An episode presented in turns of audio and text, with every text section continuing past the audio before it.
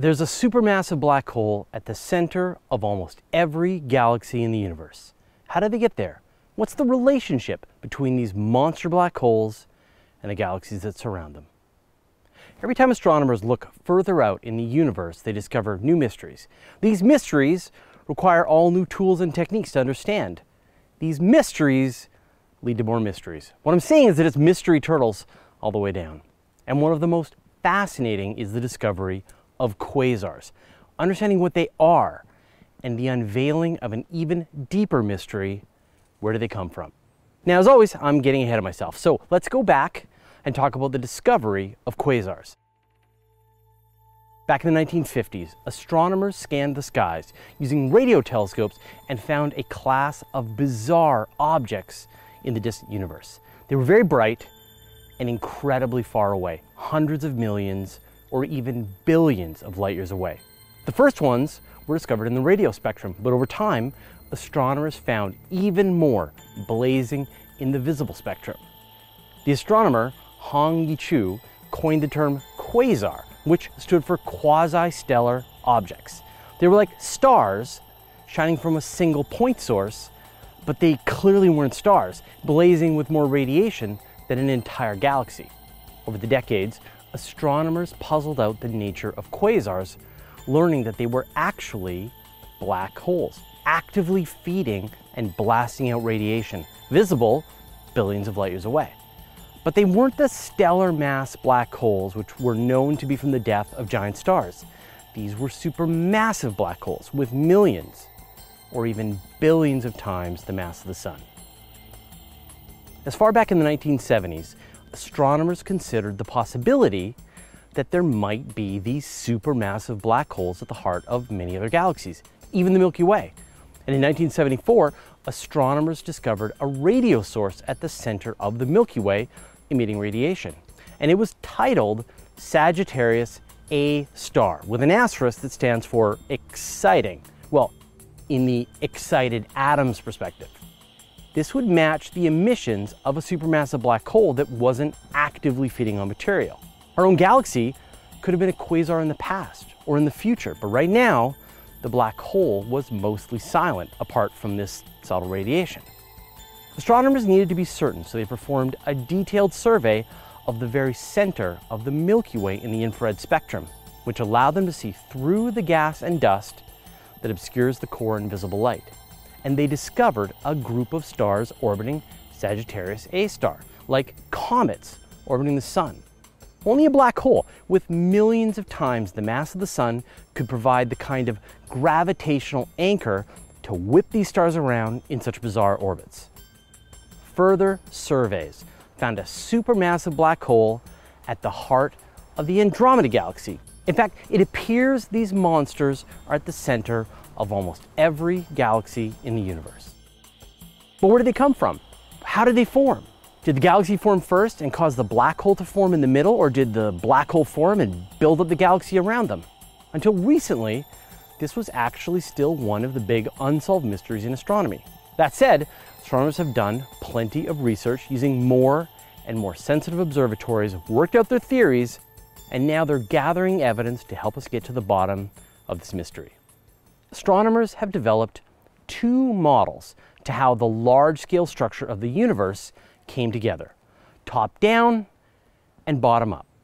In the top down model, an entire galactic supercluster formed all at once out of a huge cloud of primordial hydrogen left over from the Big Bang. A supercluster's worth of stars. As the cloud came together, it spun up, kicking out smaller spirals and dwarf galaxies. These could have combined later on to form the more complex structure we see today. The supermassive black holes would have formed as the dense cores of these galaxies as they came together. If you want to wrap your mind around this, think of the stellar nursery that formed our sun and a bunch of other stars. Imagine a single cloud of gas and dust forming multiple star systems within it. Over time, the stars matured and drifted away from each other. That's top down. One big event that leads to the structure we see today. In the bottom up model, pockets of gas and dust collected together into larger and larger masses. eventually forming dwarf galaxies and even the clusters and superclusters that we see today. The supermassive black holes at the heart of galaxies were grown from collisions and mergers between black holes over eons. In fact, this is actually how astronomers think that the planets in the solar system formed by pieces of dust attracting one another into larger and larger grains until the planet sized objects formed over millions of years. Bottom up, small parts coming together. So, which is it? Astronomers think they know the answer now. And we'll get to it in a second, but first, I'd like to thank Pablo Petit, Nathan, Dana Baskin, and the rest of our 773 patrons for their generous support. If you love what we're doing and you want to get in on the action, head over to patreon.com slash universe today. Shortly after the Big Bang, the entire universe was incredibly dense. But it wasn't the same density everywhere. Tiny quantum fluctuations in the density at the beginning evolved over billions of years of expansion into the galactic superclusters we see today. Now, I want to stop and let this sink into your brain for a second. There were microscopic variations in density in the early universe, and these variations became the structures hundreds of millions of light years across that we see today. Imagine the two forces at play as the expansion of the universe happened. On the one hand, you've got the mutual gravity of the particles pulling one another together. And then on the other hand, you've got the expansion of the universe separating the particles from one another. The size of the galaxies, clusters, and superclusters were decided by the balance point of those opposing forces. If small pieces came together, then you get that bottom up formation. If large pieces came together, then you get that top down formation. When astronomers look out into the universe at the largest scales, they observe clusters and superclusters as far as they can see, which supports the top down model.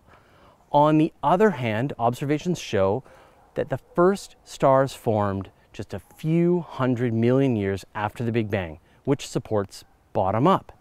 So the answer is both? No.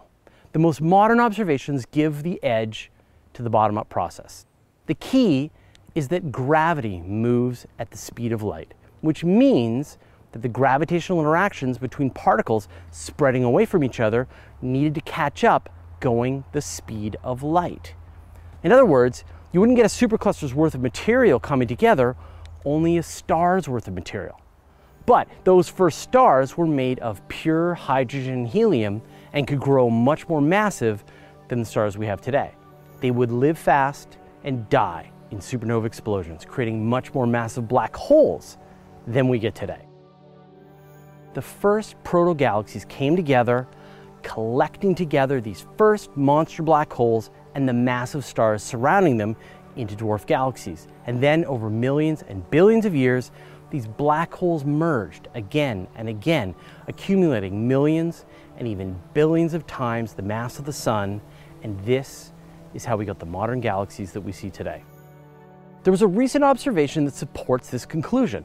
Earlier this year, astronomers announced the discovery of supermassive black holes at the center of relatively tiny galaxies.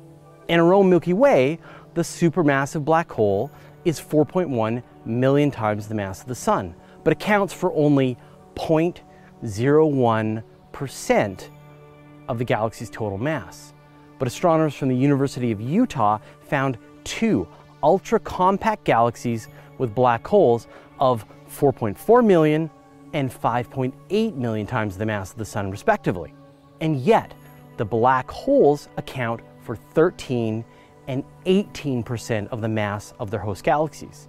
And the thinking is that these galaxies were once normal, but collided with other galaxies early on in the history of the universe, were stripped of their stars, and then they were spat out to roam the cosmos.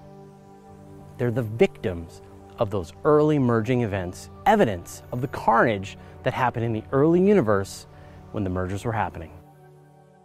And we always talk about the unsolved mysteries in the universe, but this is one that astronomers are starting to puzzle out. It seems most likely that the structure of the universe we see today formed bottom up. The first stars came together into protogalaxies, dying as supernova to form the first black holes. The structure of the universe we see today is the end result of billions of years of formation and destruction, with the supermassive black holes coming together over time. Once telescopes like James Webb get to work, we should be able to see these pieces coming together at the very edge of the observable universe. This was a fun episode, and I know you're fascinated by black holes. Were there any other topics that you'd like me to dig into? Let me know your thoughts in the comments. In our next episode, we look at the Deep Space Gateway, NASA's plans to put a space station out at the moon, which will serve as a stepping stone to the rest of the solar system.